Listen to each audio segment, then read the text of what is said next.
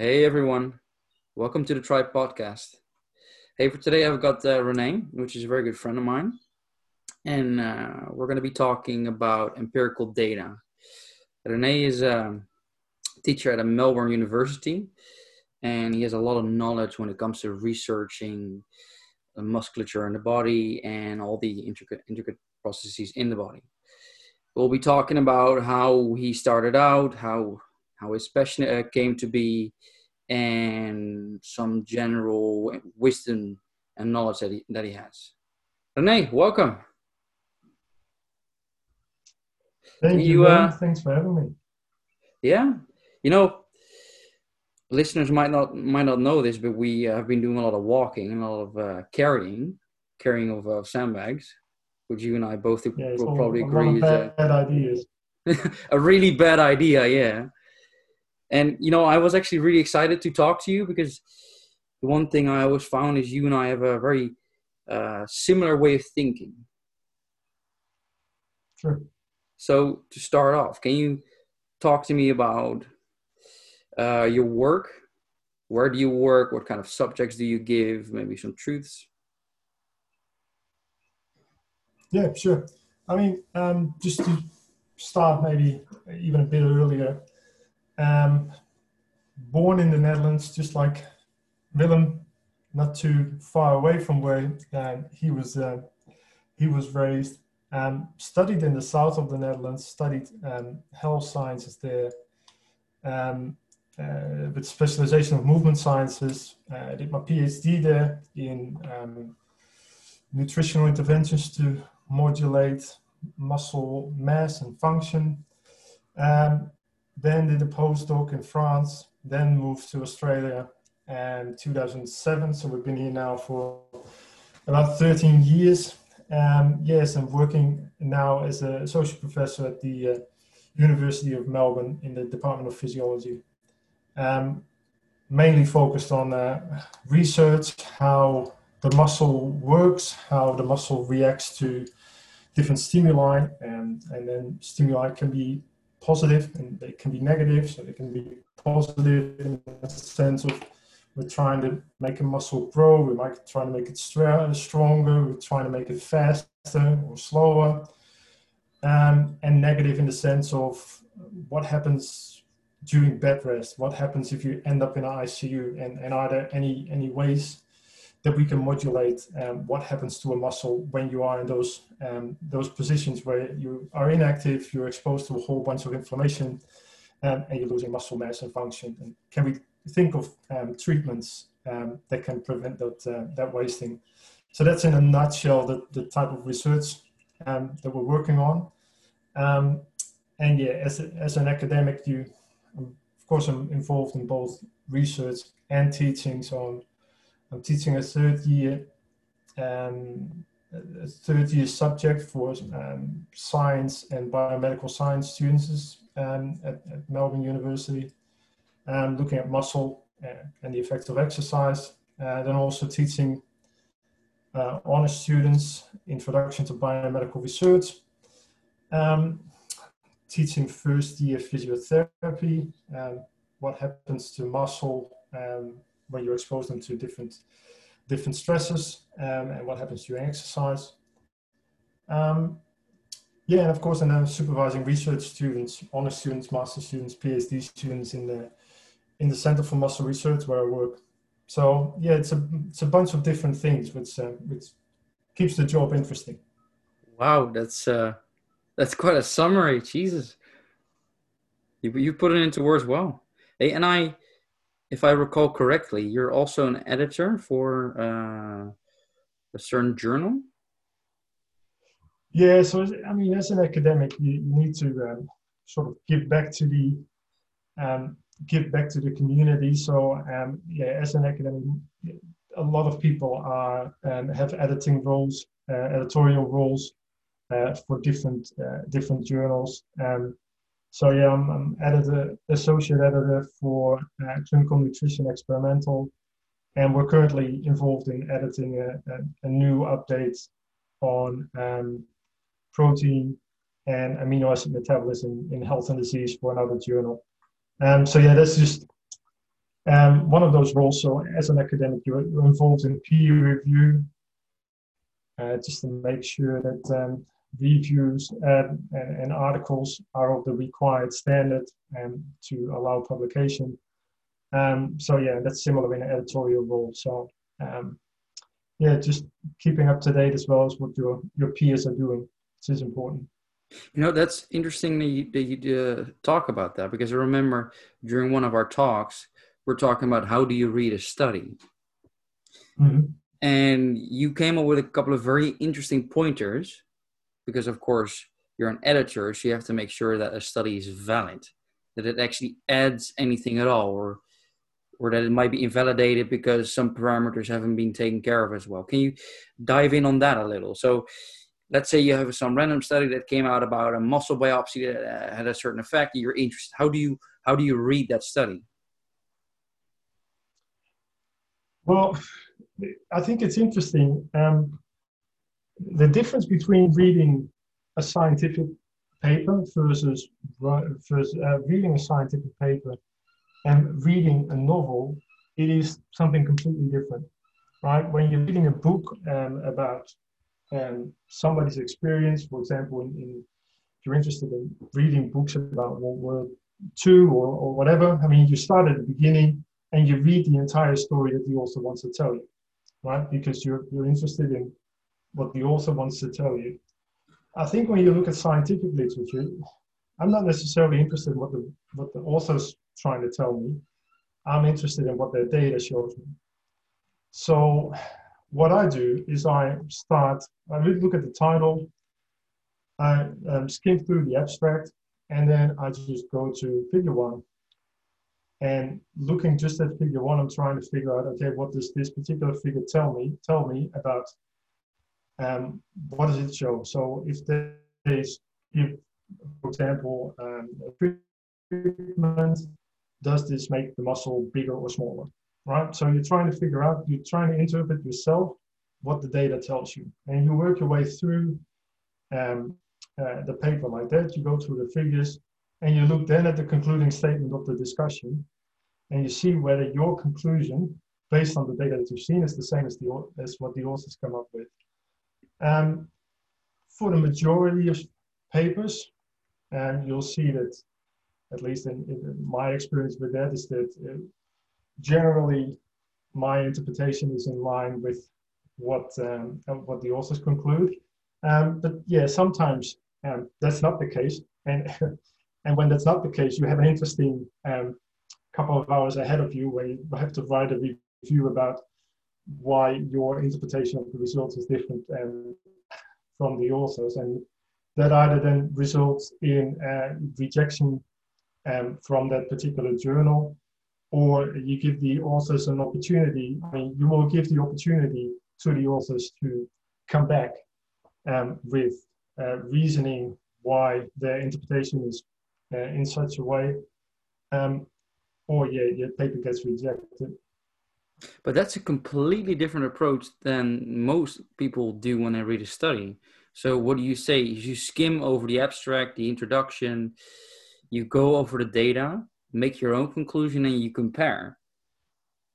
And well, mm-hmm. me too. Like I, I, I, I tend to do this myself. Is you have a very large study, you go for the introduction, the abstract, you go to conclusion, and you might skim over some data to, to just check up on it to see what the, the validity is like. But you go at it the other way around. And what I like uh, of your about your approach is the conclusion doesn't really say anything unless you truly understand what you're talking about.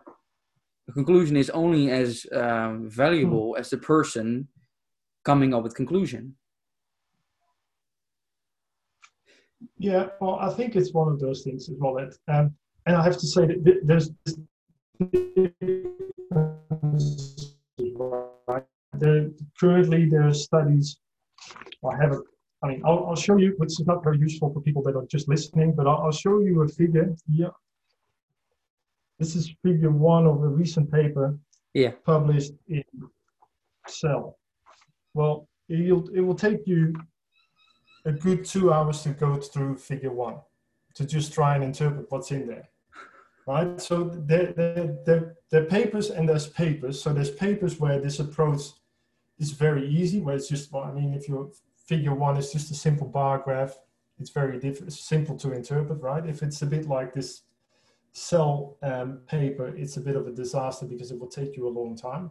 Yeah. Um, but if a paper is very, very straightforward, then I think it's just important to to really just look at the figures, look at the data, and then come you come up with the idea um, does it mean anything? I mean there's especially some of the older literature there's a lot of papers out there especially when you think about um, different interventions on muscle performance um, study um, conclusion might be creatine increases muscle mass with 30% and power with whatever percent right? And if that's the conclusion, that's going to picked up, uh, be picked up by the media. That's going to be out there, and and at some point, this particular compound becomes a wonder drug, right? However, if you then go back and you have a look at the st- study and you look at, okay, this is a study. This is, for example, a resistance exercise training in six individuals um, had never trained before and all these individuals gained muscle mass over time. I mean, all these little nuances are not in the conclusion.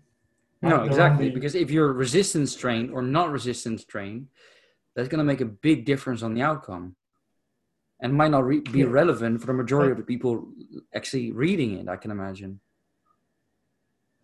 Yeah, well, and especially, and I think on, on one of our walks, we talked about this in detail that a lot of those um, supplementation studies are mostly done in um, individuals that have not been previously exposed to training, right? So um, in most of those uh, studies, you'll see a, a, fairly big increase in uh, muscle strength. You see a fairly big increase in muscle mass, which is not really representative of what would happen if you start this supplementation study in a, a, a trained individual.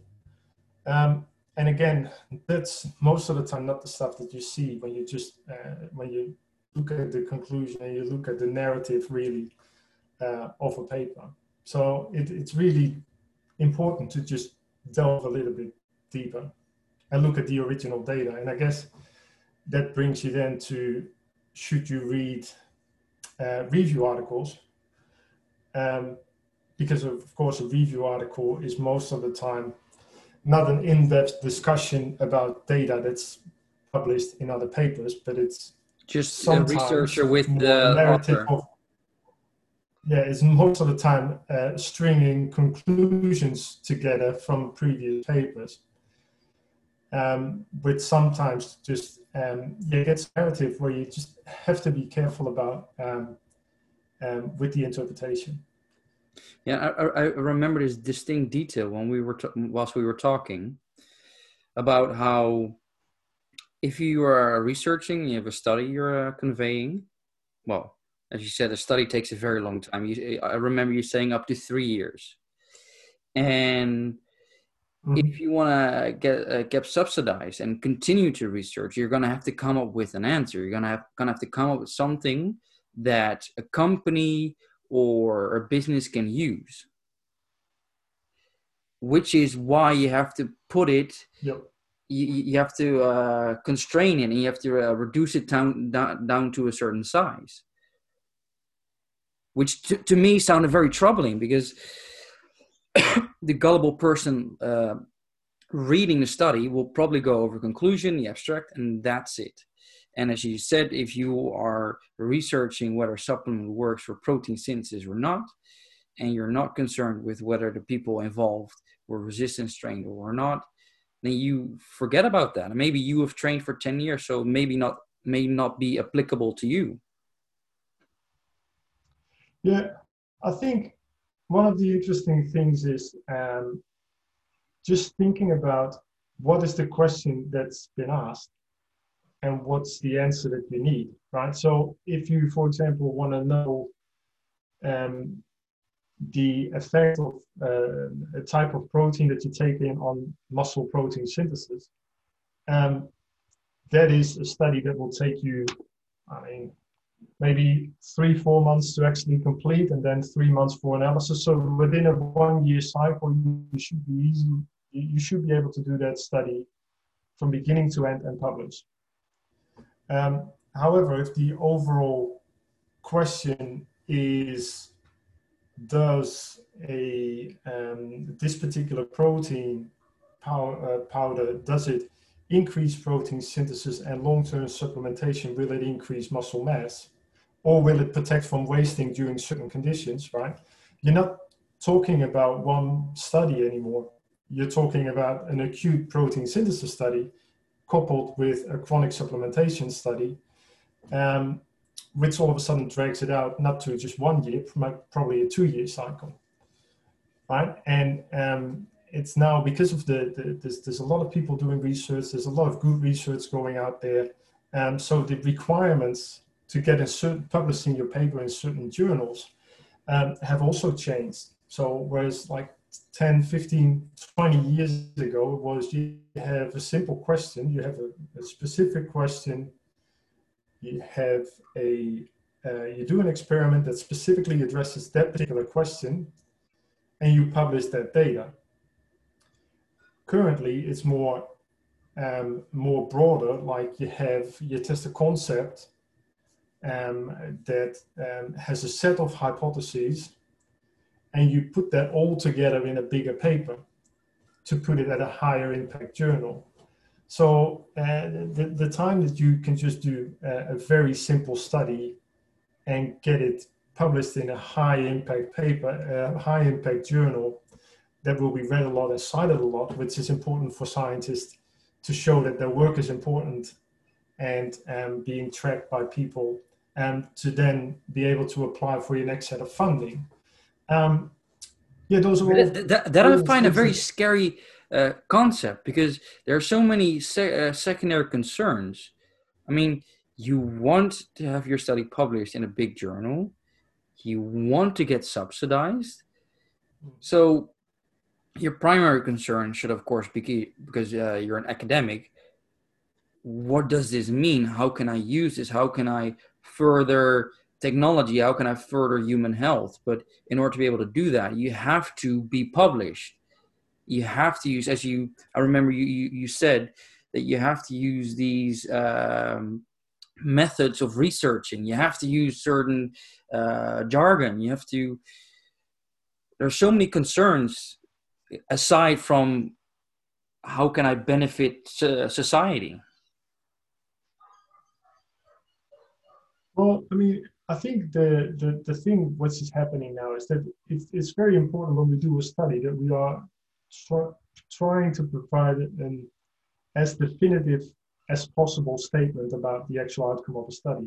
Yeah. Which means that not just measuring, um, for example, coming back to the protein synthesis stuff, you're not just measuring um, protein synthesis, by the incorporation, for example, of, a, of an amino acid um, you're also looking at signaling. You're also um, looking at, uh, at how the uh, how the metabolic pathways are changing. So instead of just measuring one thing, you're trying to provide an, an, an answer that is just as complete as possible yeah. to, uh, to, to provide as much evidence that you can um, to highlight that your observation is correct, which, which is good.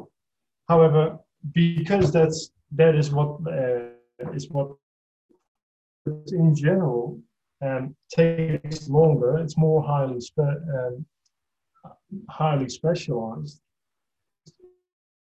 Puts, puts us scientists a bit under a bit more um, pressure, of course, because it, as in every um, every industry, um, we need to keep people um, keep funding coming in to, to actually um, do the research and, and, study what we find interesting and what we think uh, are interesting and, and important problems um, to tackle to develop. It's, it is a continuous cycle and it's a continuous um, struggle and it's a continuous um, searching for, uh, for, for opportunities and a searching for um, yeah, smart ways um, to work around problems, which is actually the exciting bit of doing research.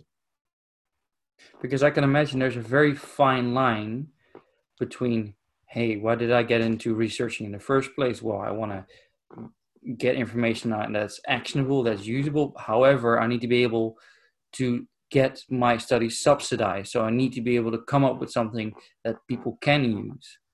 So I can imagine there's a very fine balance uh, in between. Okay, I have a study, and the data is clear. The conclusion might be a little bit vague, but at least I know I've stuck to my own um, my own values. And then there's the can I actually sell this? Can I sell this information so I get my studies subsidized? Yeah, well, I think uh, our approach, at least uh, in, in my group, it's always like, I mean, if a good study with a good design, a thorough investigation of the problem with the appropriate methods to analyze should be enough um, sort of value to say, you know what, this is a study performed in the correct way by people with the correct expertise this is a solid piece of evidence. Yeah. Right? So th- I think that's the um, that that's the go go to position, or also our, our default position uh, when we how we approach science is we you ask the appropriate um, you, you ask the interesting question that's worth investigation, and then you use the appropriate methods to investigate the topic, um, and then you report the finding because in the end it's also another thing, right? If you if you haven't published a study that is basically for the world, that means that that study has not been performed. Yeah. So that could very well mean that somebody else at the uh, at the other side of the world at the same time decides that that's a good idea, um, but also then spends a whole lot of time on on doing a study, for example, that um, yeah, where we already have the, the evidence for that it doesn't work. So that's why it's very important that uh, that we also publish um, the papers um, where the outcome of the work is not necessarily um, positive.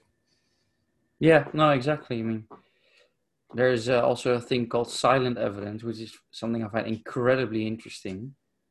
I usually refer to history that when you read a history book, you only uh, read about the victors. You don't hear about anything else. So negative evidence or lack of evidence is always something I find to be very important and interesting as well. Because many people yeah. are, of course, very prone to the confirmation bias, to uh, people listening not knowing what that means. It's you believe something and you're trying to find evidence to support that statement.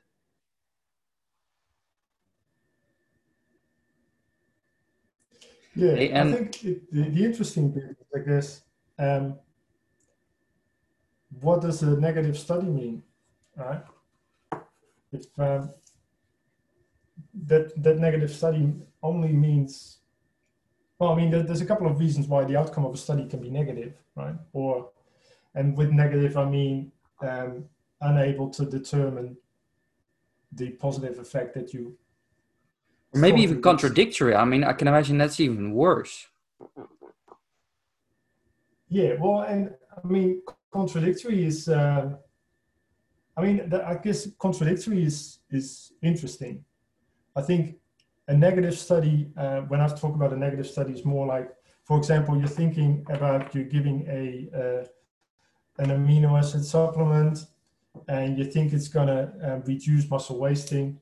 Um, however you do the study and you show that this particular amino acid does not change wasting. And you, you've done all the, you've done everything in the correct way, right? You've um, measured the uh, amino acid intake. You see it. You've checked in the blood that it actually appears in the circulation.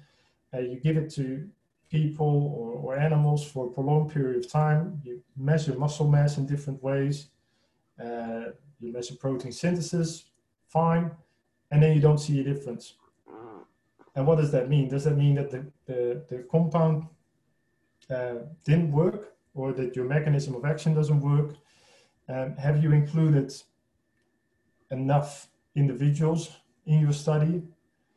Um, and so it, it's not just one particular reason why a study uh, would be negative. And I guess there's a lot of a lot of um, papers out there that um, have just shown negative or shown no effect of different treatments. And and then you look at the data and you think, well, okay, you, you've used eight to 10 individuals in your treatment groups. And, and what would have happened if you, yeah, so what happens if you do this in a, in an N of 20 or so 20 individuals per group or, or 30 individuals per group? Um, and then you have to think about, okay, is that, that that's a sensible question to ask. Um, but at the same time, you have to then also, also think, okay, how, how expensive does that research then become if you have to add 30, uh, 30 or 40 individuals um, per group, per treatment arm, um, which is sometimes not feasible. Okay, but um, let's draw a realistic but, um, I think here. An interesting point. So you, uh, um, let, us say well, you are researching the whether a supplement is gonna mm-hmm. stop muscle wasting from happening because you're bedridden for whatever reason and you have to get a straightforward answer out of the study in order to get get the necessary funding for your next study. And as you said well uh, it's a negative outcome because you don't you, you don't measure anything you don't me- measure any difference. What's what are the steps you undertake to check okay what are the parameters i can change? Maybe my sample size must be increased. Maybe the ethnicity maybe uh, how well trained these people were. What are the parameters you, you check in such a case? Well i think one of the interesting things is already um, if you're trying to prevent muscle wasting for example then you need to have a certain extent of muscle wasting that happens right during this particular period. Yeah and it will be order, in order to measure yeah exactly so that's one of the problems that um, you would see in, in some of the uh, supplementation studies in um, elderly individuals where they're trying to prevent muscle wasting in elderly individuals um, and then for example in, in 70 70 year old um, uh, individuals they treat for six months and they measure and they're trying to measure differences in muscle mass after six months of supplementation. Uh, the, the, problem in those studies most of the time is that in a in a healthy 70 year old over the six month period they won't lose 10% muscle mass right? They, they won't lose that much muscle. So even if you then let's say they, they lose 5% muscle mass over that period then I mean, then changing that 5% to 2% muscle wasting, as you can see, that margin is very small. Yeah. And trying to get that that difference um, actually significant with the with the study, it, it that, that sort of studies are, are, sort of a waste of money because you'll never get a positive outcome there. Yeah, see, um, that's that's interesting because that is expertise too you right before you can uh, you conduct a study consider is it uh, worth getting into this in the first place? You can consider okay we're we might get an answer out of this but is this answer going to be valuable to our cause? Yeah. Yeah it's it's much more interesting in a population like that where you think you know what um, uh, when you get a little bit older, your your normal response, your normal anabolic and growth response to a, a, an exercise uh, regime is a little bit impaired compared to a young individual. So if, you then look at um, if you can increase via supplementation, for example, the response to a training program, then all of a sudden you're in a better position to show a beneficial effect of your um, supplement, uh, supplement in this particular case. So a study set up like that is a lot better than um, having a six month supplementation approach without any other treatment in, in this when, population. We talk about muscle growth, I said this to you last time, but I'll never forget this piece of information it was about the over responders and non responders. So in this case, we talk about uh, you expose an individual to resistance training. and over responder would get a, a large increase in uh, muscle uh, hypertrophy, and a non responder would get zero to no response. And I don't remember the details, how long the study lasted, how long, how large the sample size was. The one thing I remembered was there was a 13% difference between the over responder and a non uh, responder. They were measuring the uh, diameter of the bicep. And it was mm-hmm. such a large deviation that made me realize okay, so this data doesn't say anything at all. Because there's such a large difference between a non and over responder. Yeah. And I guess that's it's, it's a, just an interesting point. Uh, highlighting then that's the difference between that could be a difference between individuals mm. right so um so you'll every in every study that you'll do you'll have variability like that to deal with yeah um and at the same time it's it's a similar thing as if you're trying to translate study outcomes to yourself not knowing whether you are going to be either that outlier or you're going to be that non-responder. Yeah. Um, it's very difficult, right, to, to make go from the from the population-wide observations or study-wide observations to then individual observations. There's no guarantee um, how that would uh, how that would translate. So, um, yeah, that's it's it's interesting. And also, I remember you talking about this too previously about the calibration of your uh, measurement measuring devices, how that can have such a large impact as well.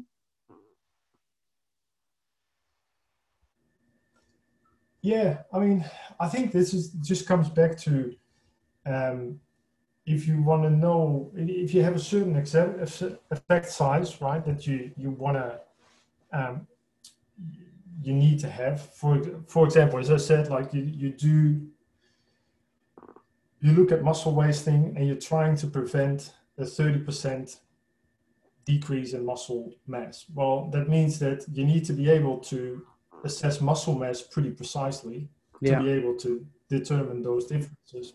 So if you haven't, if you don't have the equipment to accurately assess um, muscle mass, I mean, you're going to struggle because you're going to just have uh, observations that are a lot more variable. Um, and therefore, the, the chances that you see the differences that you, you, you, well, that you will be able to pick up the differences that you would like to pick up are, are yeah, that's going to be a bit problematic. So therefore, you'll, you'll see already differences. Um, for example, we talk about body composition, right? If you're going to do this with the good old skin fold measurements, um, bioimpedance, um, underwater weighing, um, Bod Pod sort of uh, approaches. So there's, there's a lot of different ways of doing this type of uh, analysis. And um, again, you have to just pick the one that's most appropriate and it will give you the best chance of, of showing you differences that you're after. Yeah. Yeah, you know, the I always like to take away things. I whenever I well, I talk with you or someone else about a subject, I always like to take away. So, what does this mean? And mm-hmm. every time I hear you talk about studies, it doesn't necessarily mean to me so you have to disregard studies. No, to the contrary, I think empirical data is very important, but I also uh, find it very important to realize their shortcomings. So, yeah. um, when we turn turn it back to you, is there anything you has your view changed over time with more expertise on in the field? Uh, the way you well read studies, uh, the way you exercise. Is there anything you've learned? Any kind of truths you you uh, have held? Well, I, I think it's um, well, it's it's interesting. I think it's it's really it's it's really interesting to see that if you've been in, in academia for oh god i'm getting older 20 years now and you just think about what what what the real facts facts were like 20 years ago, and if you look at what the facts are right now, yeah, the just the just the real facts, right? I mean, yeah, there's been a, a bit of a there's a technology boom, there's a whole bunch of things that are going on, um, but if you think about the, the the sort of dietary guidelines, fitness guidelines, all those sorts of things, they haven't really changed all that much over that over that time. Um, and it doesn't mean that we haven't made any progress whatsoever. I, I think we know more than ever about how muscle size and metabolism are regulated. Um, but it doesn't necessarily, it hasn't necessarily um, changed the perception of the population about the importance of health and nutrition. And I think I'm very happy with what uh, what I've achieved in, in, in the in the research side of things. What my very proud of my uh, my research team of what they've done and how how clever they are with coming up with different approaches to measure stuff and, and how they the young people are coming up with different hypotheses that are worthwhile testing and and it's it's really really nice to see students um, problem solving and that sort of stuff. So that's something that I'm really happy with. Um, but then if you look at how science is picked up and what the actual output is um, with the current health status of the world. Um, yeah, I mean, there's obviously, as you know, in your line of work, there's, there's a really large discrepancy between what what is general knowledge about health and that sort of stuff and then the actual behavior of people. Yeah the individual. And, yeah where yeah, context is incredibly it, important your intent.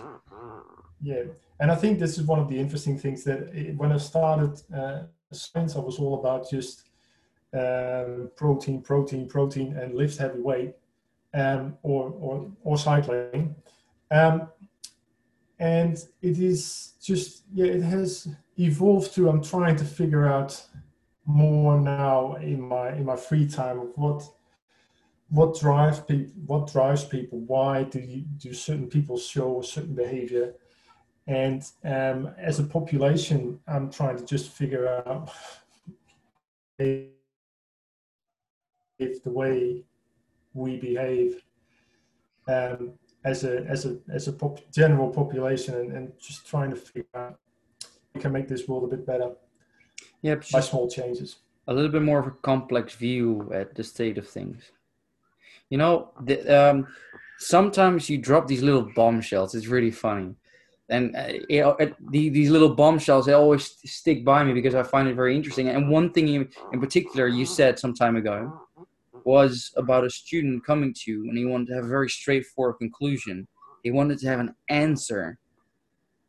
And I remember yes. you saying that depends. You couldn't give him a straight answer. You you basically told him it's not that simple. Yeah, it's not what people want to hear. Yeah. Um, and I think this it comes back to a lot of conversations that we've had, and it's it's um, and it's it's interesting when you work in education um, and and especially in the, the, current system that we work in right where students you cannot blame students because they go through undergraduate course and they need to score very very well during this undergraduate course to get to the graduate medicine dentistry whatever those are the students that we see so really yeah they're interested in the topic that they're studying but they're very interested in getting a very good mark so there's the, the, the juggling with this idea of okay, I want to know more about this stuff, but actually, what I really want to know is what do I really need to know for the test, and how important is this assessment that you're giving me now? Okay, this is only worth ten percent, so I really should study about on my exam, right? Which is worth seventy percent of what's so the, they're really output driven. So from that perspective, I can understand the question like, okay, how does it work? and what will be the correct answer on the test. Yeah. Right. But I think one of the interesting things is um, really what, what people want to hear is just it is either black or it's white. And I think it's just it's it's never that easy. Everything is different shades of gray. Um, and if you're talking about something that is probably built or based on something else, and that initial thing that it's based on is not black and white, it's also gray. Mm-hmm. Right. So in the end, in every discussion that we have, it's it's trying to detach, appreciate that everything is gray, and that it's never black and white, and there's always always a middle middle way. And I think um, yeah, we can come become very philosophical because of course this doesn't apply just to science; it applies to uh, to life and, and, and, attitude and that sort of stuff. But it's it's a it's a healthy way of looking at things where um, people people seek certainty, um, and it's it's just not there really because it's gray. It's not black and white. Well, I I always uh, find a lot of peace in probability. Well, you of course know the term correlation and causation, and what what people are looking for is causation. So when this happens, this is the cause. There's a direct bond. And correlation is there might be a connection.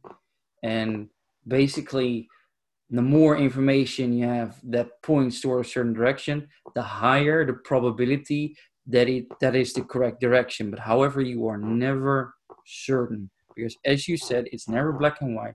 It's always gray. It just it depends. Mm. Yeah, yeah, it's yeah. No, it's that's absolutely true. Um, I wanted to give another example, but I just the um, the it just left my brain, so I, I can't uh, can't come up with the example. But it, it, it's absolutely true. Different shades of gray, and um, that's what people need to. Uh, that's what we need to live with.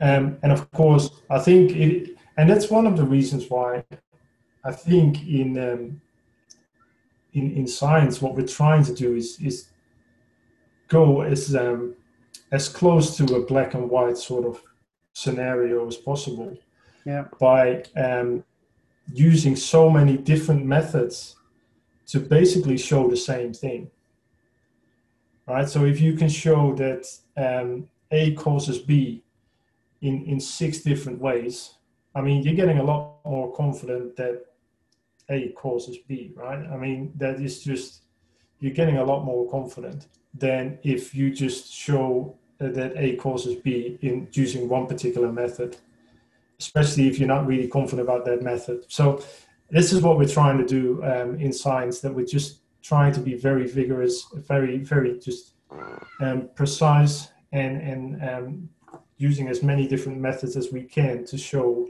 yeah. that something leads to something. Well, there, there's this, you have an approach that I really appreciate. That it's approach I don't see very often, and I honestly think that's also why we click very well, is what I tend to see is people zoom in. They know so much about a certain subject. They know so much about the human body or about muscle or about food that they forget to see the forest. And every time I hear you talk, what I hear you say is you zoom in on a certain process in the body, like, okay, what does this mean? And you zoom back out again with the, okay, this data might mean that and that, but remember, it's not black and white. And one thing you said that that connect, ties to this very well, it's the um, uh, that someone posted something on Facebook and you had a certain notion that you, it made you feel a certain way, but you didn't say anything in return because you don't know what this person is going through. So what you do instead, you try to gather more information, and maybe at that point you might come up with, oh, this might be the case, but I mm. don't know. I am not that person. I'm not in that situation. So I, I might think I know what's going on, but I really don't. Mm. Mm. Yeah. No, you're, you're absolutely right. Um, and I think from, from a science perspective, right, I think for me it's, it's really easy to take a step back and not zoom in just because I mean I'm surrounded by a lot of very smart people and a lot of very specialized people in special, specialized methodology that I'm I have no problem admitting that they know a lot more about these particular things um, than me. Um, I just find it then interesting to just try and sit back, look at what they're doing, grab the information that they present, combine it with what you know yourself, and then grab another piece of information that another person from the center uh, for muscle research, for example, showed, and then try and tease, um, yeah, put these two, things together. Um, yeah, and trying to integrate things, and um, it's it's it's interesting, but it's um, it's yeah, everybody has another another viewpoint, and I used to be very strong in my viewpoint that um, what I was doing, my research, my, my research was the most important thing in the world. Um, until you realize, I guess, that you're not you're not necessarily curing cancer, you're not necessarily curing a whole bunch of other things. Um, of course, I think I think muscle is really important. Muscle health is really important. If you don't have a healthy muscle, and I'm not saying you need to be big, you need to just metabolically adapt and you need to be, I mean, a certain level of strength is needed. Um, so I think it's really important, but I mean, it, it has its place, right, in um, in in all the other diseases that are out there. So it's it's yeah, taking the broader approach, taking the step back, and it's it's making it not all about you is also helpful. But I can also imagine that taking your ego out of it, because that, that's what it sounds like to me, is of utmost importance. Because if your ego is heavily involved with your study, that's going to affect your data. And if you're like, well, okay, I'm doing this study because I'm passionate about it, I'm doing this study because I like it, because I like to learn things, and if it if the answer doesn't suit me the way it, it should, it, I would like it to, okay, too bad. Yeah, it's um, it's very good to be able to to take a, a step back and uh, and and and be open for suggestions from others that just have a slightly different viewpoint. Yeah. Um, and I think I've, I've been lucky lucky enough with my mentors who've been um, very strong personalities, but also very open to suggestions. Um, so I've always been been uh, exposed to that. So it, it's it sort of comes natural after a while to just um, uh, yeah let let everybody talk and and come up hopefully at the end with the best possible mixture of the expertise which brings the best um, possible study design forward and then hopefully the best possible end result yeah hey and um, is there anything you would like to say to a new student or to people listening? Things you've picked up things that you find valuable uh, valuable knowledge?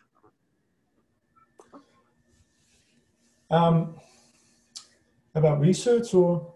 Um just in general in your in your field? Let's say well, I, am a, I'm a student i walk in on the first day and uh, I have a chat with you, and what kind of wisdom would you give me? Uh, I think in in general, I'd like people in general. I'd like them to be open for things, and also um, think about the cycle of news in general, and it, it comes back to how I, I talked to you about how I read studies and, and how I interpret data and um, discover truth, right? Or at least my truth or my interpretation of what's happening. Um, and I always like that to be based on the data that that's out there. Um, and I think, I mean, there's just some beautiful um, little illustrations out there about the, the, the, cycle of news, and, and it's it's been been used a lot by a lot of um, people that write cartoons, right? That, um, for example, you find in your study that there's a direct relationship between um, parameter A and C, but only in the presence of D and E. That is picked up by the university and it's brought out that um, A equals B. And it's picked up by another instance that says A always leads to B. And at some point that becomes that if you don't have A or, or B, uh, whatever, right? That there's a whole change in the narrative going from your original observations to the second person talk about it, third, fourth, fifth, etc. It's a bit the same as we used to play games back in the day that start at one end of the room, somebody is telling this a story. is a good analogy. This is a really good one. Yeah, yeah. I mean, and you know, um, you know that that story is not even close at the end of the at, at the end of that line. Yeah. The last person tells a completely different story as the first one. Yeah. Of course, it's not as dramatic with the news, but I mean, as you know, there's only little nuances if they are missing um, and especially when we talk about correlations and that sort of stuff. Um, yeah, that, there's a big difference. So always try to just go back to the original story, the original data, um, and then try and make up your own mind. But again, as I said before, papers, just the quality and the, the, the methodology that's used in those papers trying to go back to the data and trying to make sense out of that initial data is a lot harder than it used to be because the technology and the, the, the techniques that are being used and the complexity of the techniques um, is exponentially I mean, it's just so much more difficult than it used to be. Yeah. So from that perspective, that is that is going to be, I think, a challenge for for um, in general the public to try and keep up with what's happening in science. Actually, for academics currently in science, trying to um, keep up with the young ones and that are using all these new technologies, and it's it's it's interesting and challenging. So, if I hear you correctly, you you say, in essence, that you have to be critical, critical of the source where it comes from, the way the study was conducted, and then you have to make up your own mind. As what you said right at the beginning, that when you read a study, you look at the data, come up with your own conclusion, and then compare the conclusion of the researchers to your own, and then figure out, hey, is there this is there a discrepancy? Is there a difference? Why? Yeah. Am I, I am I correct in saying that? Yeah, I, I think that's uh, that's correct, and I think also some interesting thing is also, but that's a completely different conversation that we should have on our next walk maybe. Um, it's also interesting to when you read something and um, you let it register with yourself, and if it elicits some sort of reaction within you, try and figure out why that is the case. Ah, that's that's good. Yeah, I, I know that it's your your state, your your current state has a very large impact on the way you view things. No, that's well. If we talk about, let's just make sure we don't carry that heavy of a bag because yeah, we get a different state change. Might be a different different conversation then. Yeah, it might just be us yelling to each other. Yeah, that'd be fun. As, that'd be fun as well.